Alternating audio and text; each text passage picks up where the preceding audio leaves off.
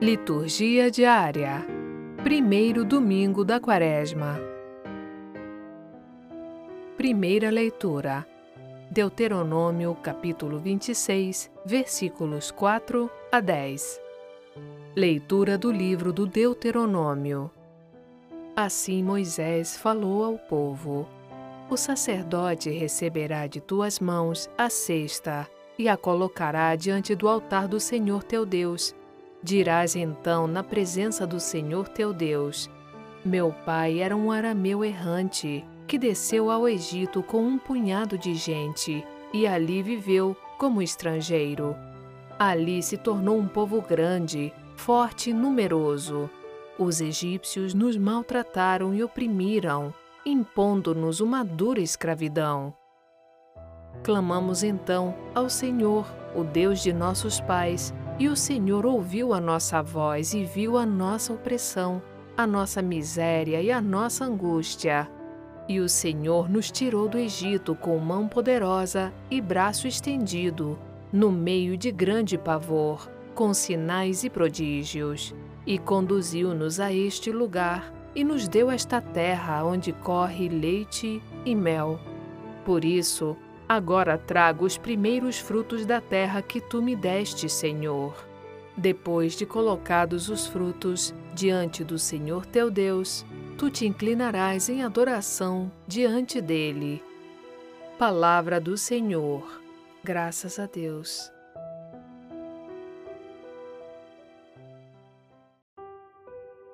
Salmo Responsorial 90 Em minhas dores, ó Senhor, permanecei junto de mim. Quem habita ao abrigo do Altíssimo e vive à sombra do Senhor Onipotente, diz ao Senhor: Sois meu refúgio e proteção. Nenhum mal há de chegar perto de ti, nem a desgraça baterá à tua porta, pois o Senhor deu uma ordem a seus anjos, para em todos os caminhos te guardarem. Haverão de te levar em suas mãos para o teu pé não se ferir nalguma pedra. Passarás por sobre cobras e serpentes, pisarás sobre leões e outras feras. Porque a mim se confiou, hei de livrá-lo e protegê-lo, pois meu nome ele conhece. Ao invocar-me, hei de ouvi-lo e atendê-lo. E ao seu lado eu estarei em suas dores. Em minhas dores, ó Senhor, permanecei junto de mim.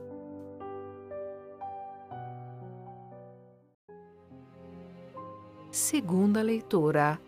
Romanos capítulo 10, versículos 8 a 13. Leitura da carta de São Paulo aos Romanos. Irmãos, o que diz a Escritura? A palavra está perto de ti em tua boca e em teu coração. Essa palavra é a palavra da fé que nós pregamos.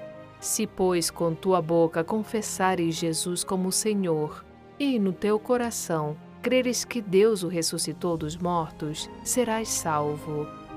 É crendo no coração que se alcança a justiça, e é confessando a fé com a boca que se consegue a salvação.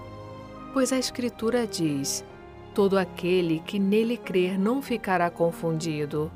Portanto, não importa a diferença entre judeu e grego, todos têm o mesmo Senhor, que é generoso para com todos os que o invocam. De fato, todo aquele que invocar o nome do Senhor será salvo. Palavra do Senhor. Graças a Deus.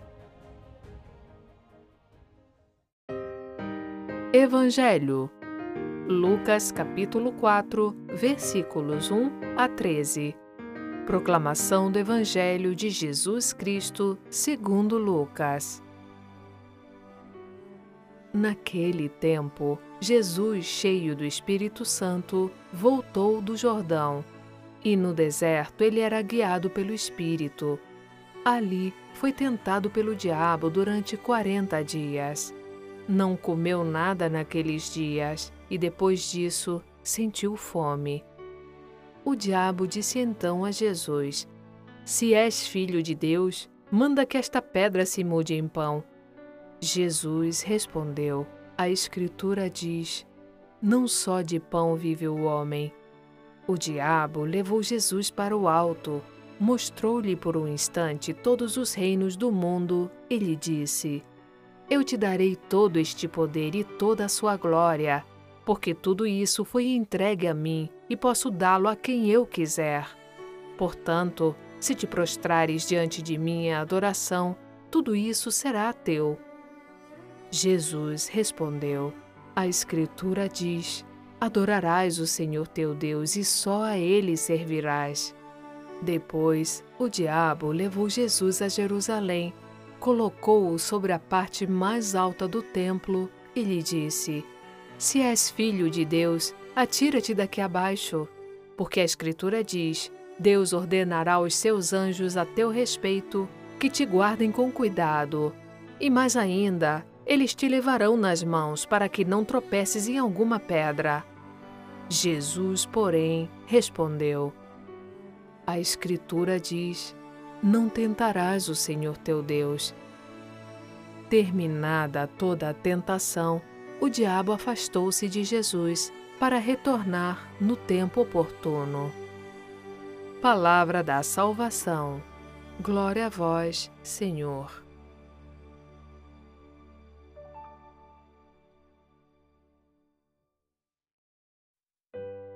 Estamos aqui com Antônio Santoro, que vai começar mais um Conversando sobre a Palavra.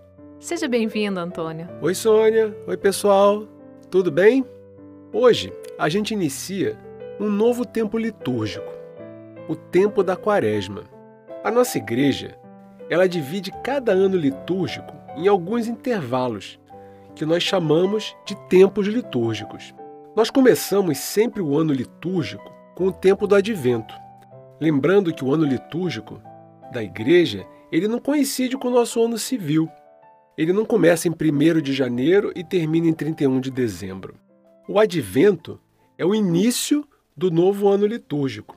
Ele começa sempre no finalzinho de novembro ou no iníciozinho de dezembro do nosso ano civil. Depois do advento, a gente passa para o tempo do Natal.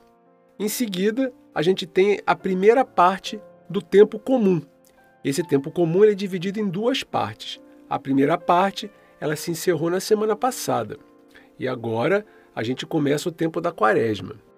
Após o tempo da quaresma, a gente vai ter o tempo pascal e, por fim, a segunda parte do tempo comum. E aí a gente começa tudo de novo. Nós temos que ter em mente que cada tempo litúrgico ele tem uma espiritualidade diferente. A função de cada um deles, de cada um desses tempos litúrgicos, é focar especificamente num aspecto diferente.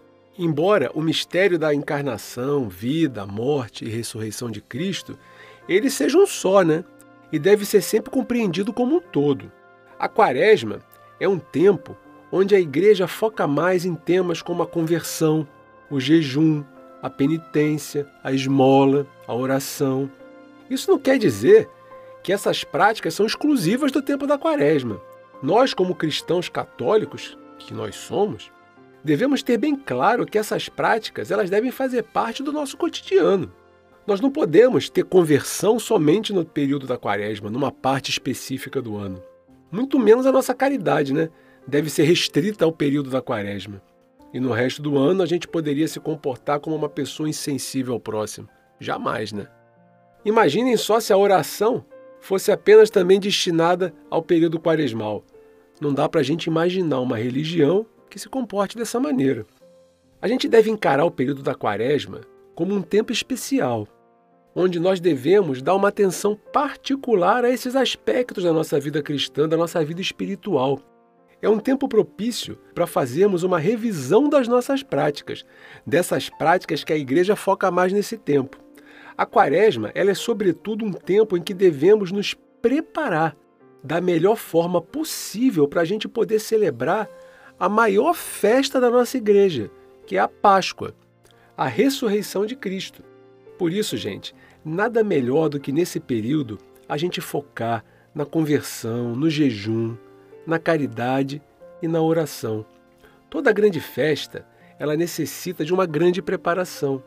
E não é diferente com a festa da ressurreição de Cristo. A gente precisa de uma grande preparação, que será agora esse tempo que a gente inicia hoje, o tempo da Quaresma.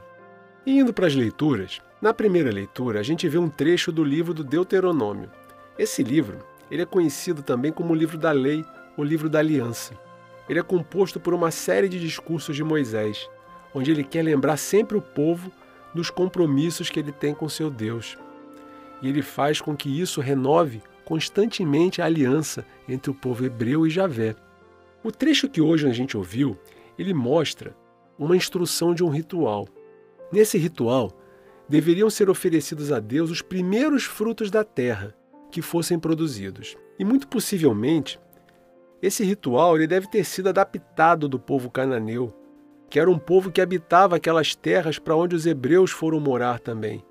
E esses cananeus, eles faziam nessa mesma época de colheita uma festa em honra do deus que eles chamavam de Baal.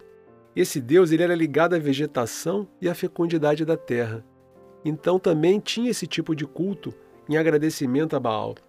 Mas o povo hebreu, ele sabia que não era para Baal, mas para Javé que ele devia prestar o culto de agradecimento. Dessa maneira, no momento do gesto de oferta dos primeiros frutos da terra, ele também deveria ser acompanhado de uma profissão de fé, ela é descrita detalhadamente por Moisés na primeira leitura. E a intenção dessa profissão de fé é exatamente lembrar o povo de todas as intervenções que Deus fez em favor dele durante a história. Durante o texto, ele lembra ao povo que a terra que agora eles ocupam, ela é um dom dado por Deus e que tudo que floresce nela também é dom de Deus. Tudo isso tanto presente do povo como passado, é simplesmente o resultado do amor de Deus pelo povo que ultrapassou todas as gerações. Esse costume também, que fazia com que o povo se reunisse para agradecer a Deus pelos dons, era também uma maneira que eles podiam viver mais realisticamente a fé deles, porque assim eles ficavam afastados do culto a outros deuses e, consequentemente, daquela idolatria que os povos estavam submetidos, né? Vide Baal. Isso também ajudava o povo a se desconectar do orgulho próprio, porque lembrava a eles sempre que tudo o que eles tinham era fruto do amor, da bondade e da atenção de Deus para com eles, e não somente fruto do esforço das mãos humanas. Uma coisa nunca pode estar desassociada da outra. É claro que o trabalho é importante, Deus ama o trabalho, mas também Deus quer que nós reconheçamos a sua ação nas nossas vidas. E hoje, uma das tentações que a gente tem o tempo inteiro mais perigosas para nós é exatamente a de esquecer que tudo o que a gente tem é um dom de Deus. O ser humano ele prefere atribuir o seu sucesso a qualquer coisa, ao empenho, ao estudo, ao vizinho, à sorte, menos a Deus. Deus está sempre lá no final. Às vezes parece que a gente tem até vergonha de falar sobre isso. Fica lá no finalzinho da lista. E nessa quaresma, a gente deve refletir um pouco mais sobre esse assunto. Né? A quem eu atribuo o sucesso da minha vida? As iniciativas da minha vida que deram certo? Né? Aos homens, à sorte, ao dinheiro, unicamente ao meu esforço? Será que eu me prostro para agradecer? Será que eu me prostro em sinal de reverência, em sinal de reconhecimento a Deus? Ou eu só me lembro de me ajoelhar na hora em que eu preciso de alguma coisa, na hora em que a coisa aperta? Será que eu paro para reconhecer que sem as bênçãos de Deus na minha vida, nada do que eu tenho, do que eu faço, ia ser do jeito que é? Será que eu me dirijo a Deus para agradecer o que eu tenho, o que eu conquistei? Ou eu só me dirijo a Deus para pedir? Será que eu me dirijo a Ele e, nesse caso, pedir é uma coisa boa para pedir sabedoria, para usar tudo aquilo que Ele me permitiu conquistar? Reparem, gente, na importância desse detalhe. Não adianta a gente ter tudo e não saber usar. Muitas vezes a gente pode fazer muito mais com muito menos, desde que a gente tenha sabedoria para utilizar as coisas que a gente tem. A gente vê tantas pessoas no mundo que têm tudo o que a matéria pode lhes dar, tudo o que o dinheiro pode comprar, mas são pessoas que não são felizes, enquanto que outras pessoas que possuem bem menos, mas que sabem valorizar, sabem agradecer e principalmente sabem compartilhar dentro das suas possibilidades com os seus irmãos. Essas pessoas, elas são muito mais felizes do que os grandes milionários. Qual o nosso conceito de riqueza? Qual o nosso conceito de sucesso? A que, que ele está vinculado?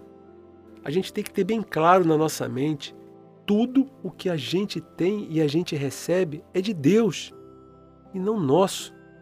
Esse, gente, é um bom princípio para a gente começar a exercitar a nossa conversão interior, a nossa oração e a nossa caridade.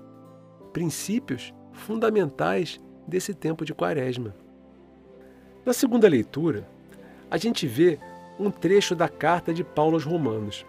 Paulo ele deixa bem claro que todo homem que professar no seu íntimo, dentro do seu coração, que Jesus Cristo é o Senhor, será salvo. E isso faz a gente chegar a uma conclusão, muitas vezes até óbvia, que professar no seu íntimo, dentro do seu coração, é muito diferente do que professar da boca para fora. Como a gente já viu num trecho bem conhecido do Evangelho, Jesus mesmo ele nos diz, né? nem todo o que me fala Senhor, Senhor vai entrar no reino dos céus. Então, o que é confessar no seu íntimo? no fundo do coração. Isso, gente, é primeiramente a gente ter uma atitude de pura humildade. A gente deve reconhecer diante de Deus, diante da sua grandeza, que nós somos criaturas cheias de defeitos, cheias de imperfeições, de limitações. A gente tem que confessar que a gente precisa imensamente da sua ajuda, dos seus dons, da sua benevolência, do seu olhar de amor durante todos os momentos da nossa vida. Só assim, gente, apoiados na presença de Deus, é que a gente vai conseguir atravessar essa vida cumprindo a sua vontade e, consequentemente, a gente vai ser mais feliz. E qual é a vontade de Deus? Que a gente possa amar a Ele, a Deus, sobre todas as coisas e ao próximo como a nós mesmos. São duas regrazinhas bem simples, não parece ser algo tão complicado. Mas é algo que sem humildade a gente nunca vai conseguir fazer. Jesus, ele diz que Deus nunca vai negar o Espírito Santo para aquele que pedir. Deus vai sempre dar o espírito de fortaleza, de orientação, de ânimo na caminhada da vida para as pessoas que pedirem a Ele. Mas pedir, pessoal, no íntimo, no fundo do coração, verdadeiramente e não da boca para fora. A gente precisa abrir mão do nosso orgulho, da autossuficiência que a gente tem, que só faz com que a gente enxergue a nós mesmos, aos nossos interesses, que nos coloca sempre quase como semideuses de nós mesmos e nos impede de reconhecer que tudo na vida é dom de Deus e que a Ele a gente deve sempre agradecer e prestar a nossa verdadeira profissão de fé, aquela que parte de dentro e não da boca para fora. E para finalizar esse comentário da carta de Paulo, lá no finalzinho ele fala: portanto, não importa a diferença entre judeu e grego, todos têm o mesmo Senhor, ou seja, Deus é o mesmo de todos sem nenhuma diferença. E na nossa vida, como é que a gente interpreta essa passagem? Se lá está dito que não importa a diferença entre as pessoas, lá no meu íntimo, lá no meu coração, como é que eu vejo as pessoas à minha volta? Será que eu vejo todos como iguais perante Deus? Ou eu faço aquelas distinções clássicas entre as pessoas, né? Santo e pecador, rico e pobre, instruído e mal letrado e tantas outras distinções que a gente faz e que a gente não tem nem coragem, muitas vezes, de verbalizar para o nosso irmão do lado o que, que a gente está pensando sobre o nosso irmão, sobre o outro irmão. A gente pensa tanta coisa que acho que a gente tem. Até a gente se envergonha do que a gente pensa. A gente faz tanta discriminação que a gente não tem nem coragem de dizer como é que a gente enxerga Fulano, Cicrano e Beltrano. Como é que anda o nosso coração em relação a essa igualdade que Deus afirma que todos têm perante Ele? E no Evangelho, a gente vê o iníciozinho da vida pública de Jesus. Logo depois do batismo no Rio Jordão, Jesus ele é confrontado pelo demônio, para que ele tivesse uma atuação como Messias que em nada ia condizer com a proposta que o Pai tinha para ele. O demônio, gente, ele tentou Jesus para que Jesus tivesse uma vida pública espetaculosa, fazendo prodígios indiscriminados diante de todos, para que ele pudesse ser reconhecido como Deus por esses atos. Vocês imaginam que espetáculo ia ser transformar pedra em pão o tempo todo? Ia matar a fome de todo mundo que tivesse em volta. Que poder ia ser atribuído a uma pessoa que transformasse pedra em pão? Ou então ainda, uma pessoa que pulasse de cima de um lugar alto e não se machucasse, que fosse amparada pelos anjos. Tudo isso o demônio propôs a Jesus. Ele propôs que através desses prodígios, Jesus manifestasse a sua presença no meio do povo para que ele fosse reconhecido como Messias, como Filho de Deus. Mas Jesus, ele soube afastar todas essas propostas. Num primeiro momento, a gente pode achar que elas eram propostas atraentes. Por quanta gente ia chegar perto de Jesus se visse ele transformando pedra em pão ou se visse ele flutuando quando pulasse de cima de um lugar alto? As pessoas iam temer Jesus. As pessoas iam ver nele um ser poderoso. Mas não era esse tipo de convencimento que Jesus queria que as pessoas tivessem a respeito da pessoa dele ou a respeito do projeto de Deus que ele trazia. Esse texto de hoje do nosso evangelho, ele quer nos ensinar que Jesus, ele foi homem assim como nós, e assim como nós, ele foi submetido a todo tipo de tentação na sua vida. Agora há pouco a gente pensou, né? E a gente pensou, né? Quão poderosa ia ser uma pessoa que transformasse pedra em pão? Nos dias de hoje já ia ser uma coisa fantástica. Você imagina na época de Jesus. Mas Jesus ele não cedeu a esse tipo de pensamento. Ele foi muito diferente de nós nesse aspecto. Ele foi tentado abandonar o projeto de Deus em troca de uma vida humana de um sucesso aparente, né? de demonstração de poder.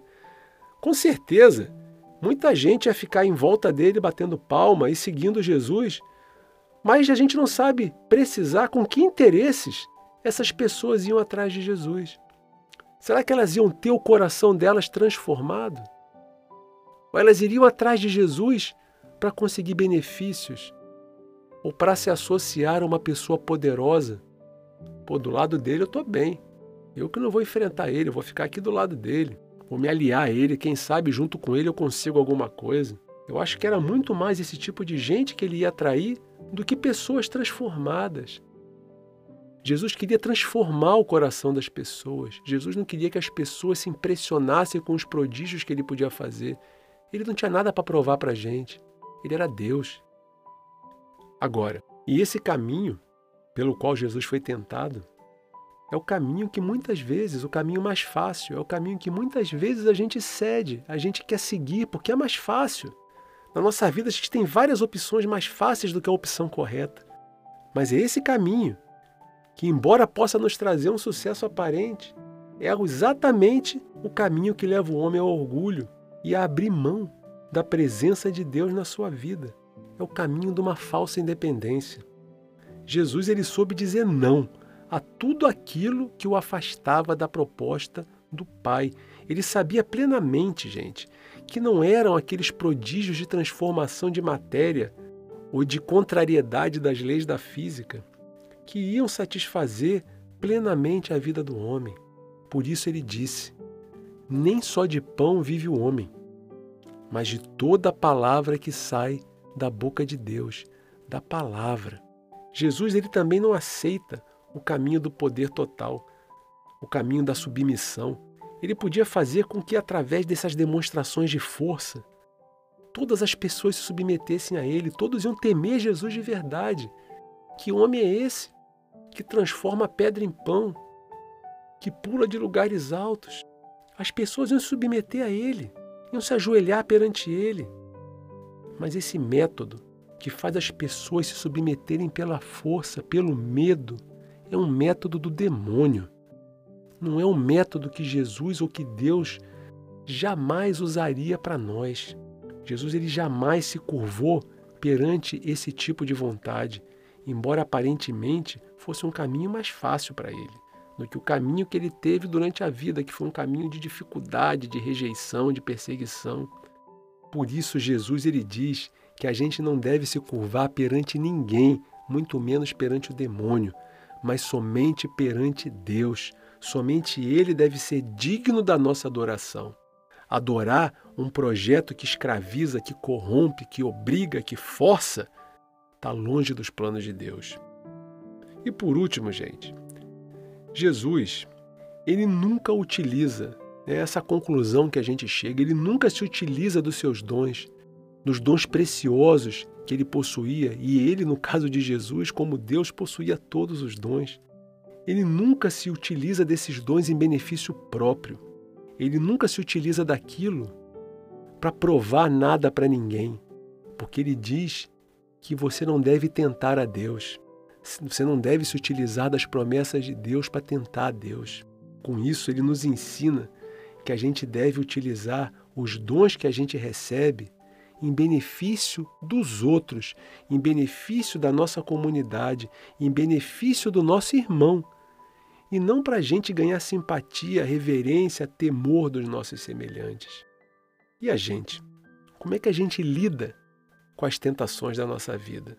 Como é que a gente faz Será que a gente se deixa levar pelas tentações da acumulação de bens, de ter cada vez mais, de pensar somente no nosso próprio conforto, sem olhar para a necessidade dos nossos irmãos? Como é que a gente utiliza os dons que Deus deu para a gente? A gente compartilha com os nossos irmãos ou a gente usa tudo somente em benefício próprio?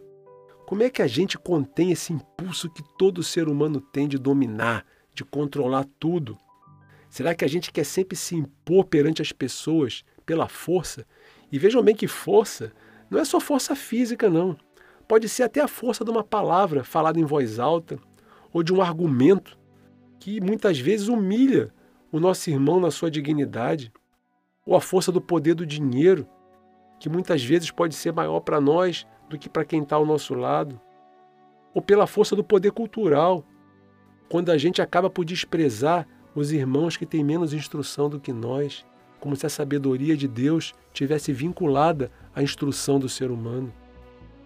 Se a gente fizer assim, a gente não vai estar seguindo o projeto do reino de Deus, porque o reino de Deus ele vem até nós com proposições e não com imposições. A gente nunca deve querer impor, se impor. A gente sempre deve querer propor que essas reflexões, pessoal, do dia de hoje, elas possam nos ajudar a começar de uma forma mais singela, mais reflexiva esse tempo da quaresma, que a gente possa focar esse período no momento de uma conversão pessoal maior, que a gente aprimore a nossa conversão, que a gente veja o que tem de errado com a gente, que a gente precisa mudar. Que seja um tempo mais preenchido pela oração, que nos aproxime mais de Deus. E tudo isso naturalmente vai levar a gente para uma vida de mais caridade, de mais amor a Deus e ao próximo.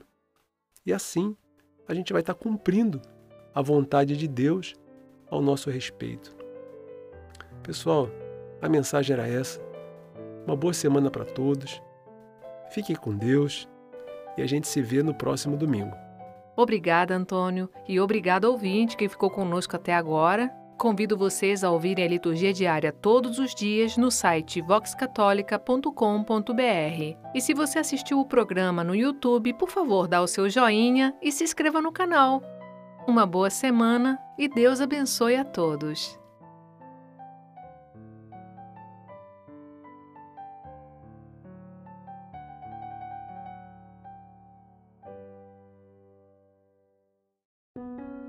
Leitura Orante, com o Padre Paulo Roberto Gomes.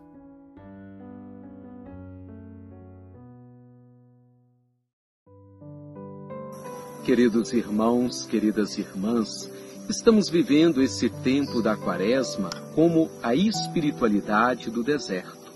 O deserto é o lugar da travessia, das coisas essenciais, do silêncio e da conversão. É também o lugar onde nós podemos nos deparar com as nossas tentações e nomeá-las, para que, com a graça de Deus, possamos vencê-las. Por isso, o Evangelho deste domingo nos mostra Jesus sendo tentado as tentações de Jesus são as mesmas tentações do povo de Israel, são as mesmas tentações pelas quais nós passamos. Como é fácil muitas vezes nós esquecermos que a nossa missão é servir e caminhar pelos caminhos do poder, da riqueza e da facilidade. Por isso, o tempo da quaresma, baseado na oração, na esmola com sentido de partilha e solidariedade, e no jejum em que nós olhamos com que nós estamos alimentando a nossa vida, é tão importante que nós façamos verdadeiramente um processo de conversão.